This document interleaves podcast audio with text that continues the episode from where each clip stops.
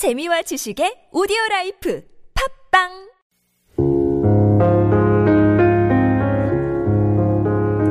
Thinking aloud.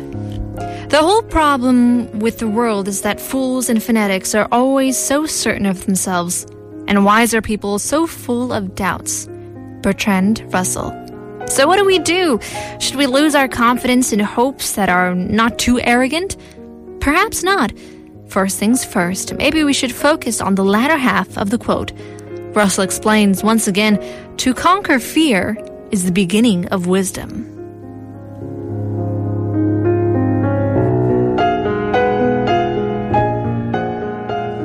Talking about uh, the political corruption everywhere around the world, uh, maybe that is the first thing to do to conquer your fear in speaking out, like the uh, volunteer voluntary um, guide.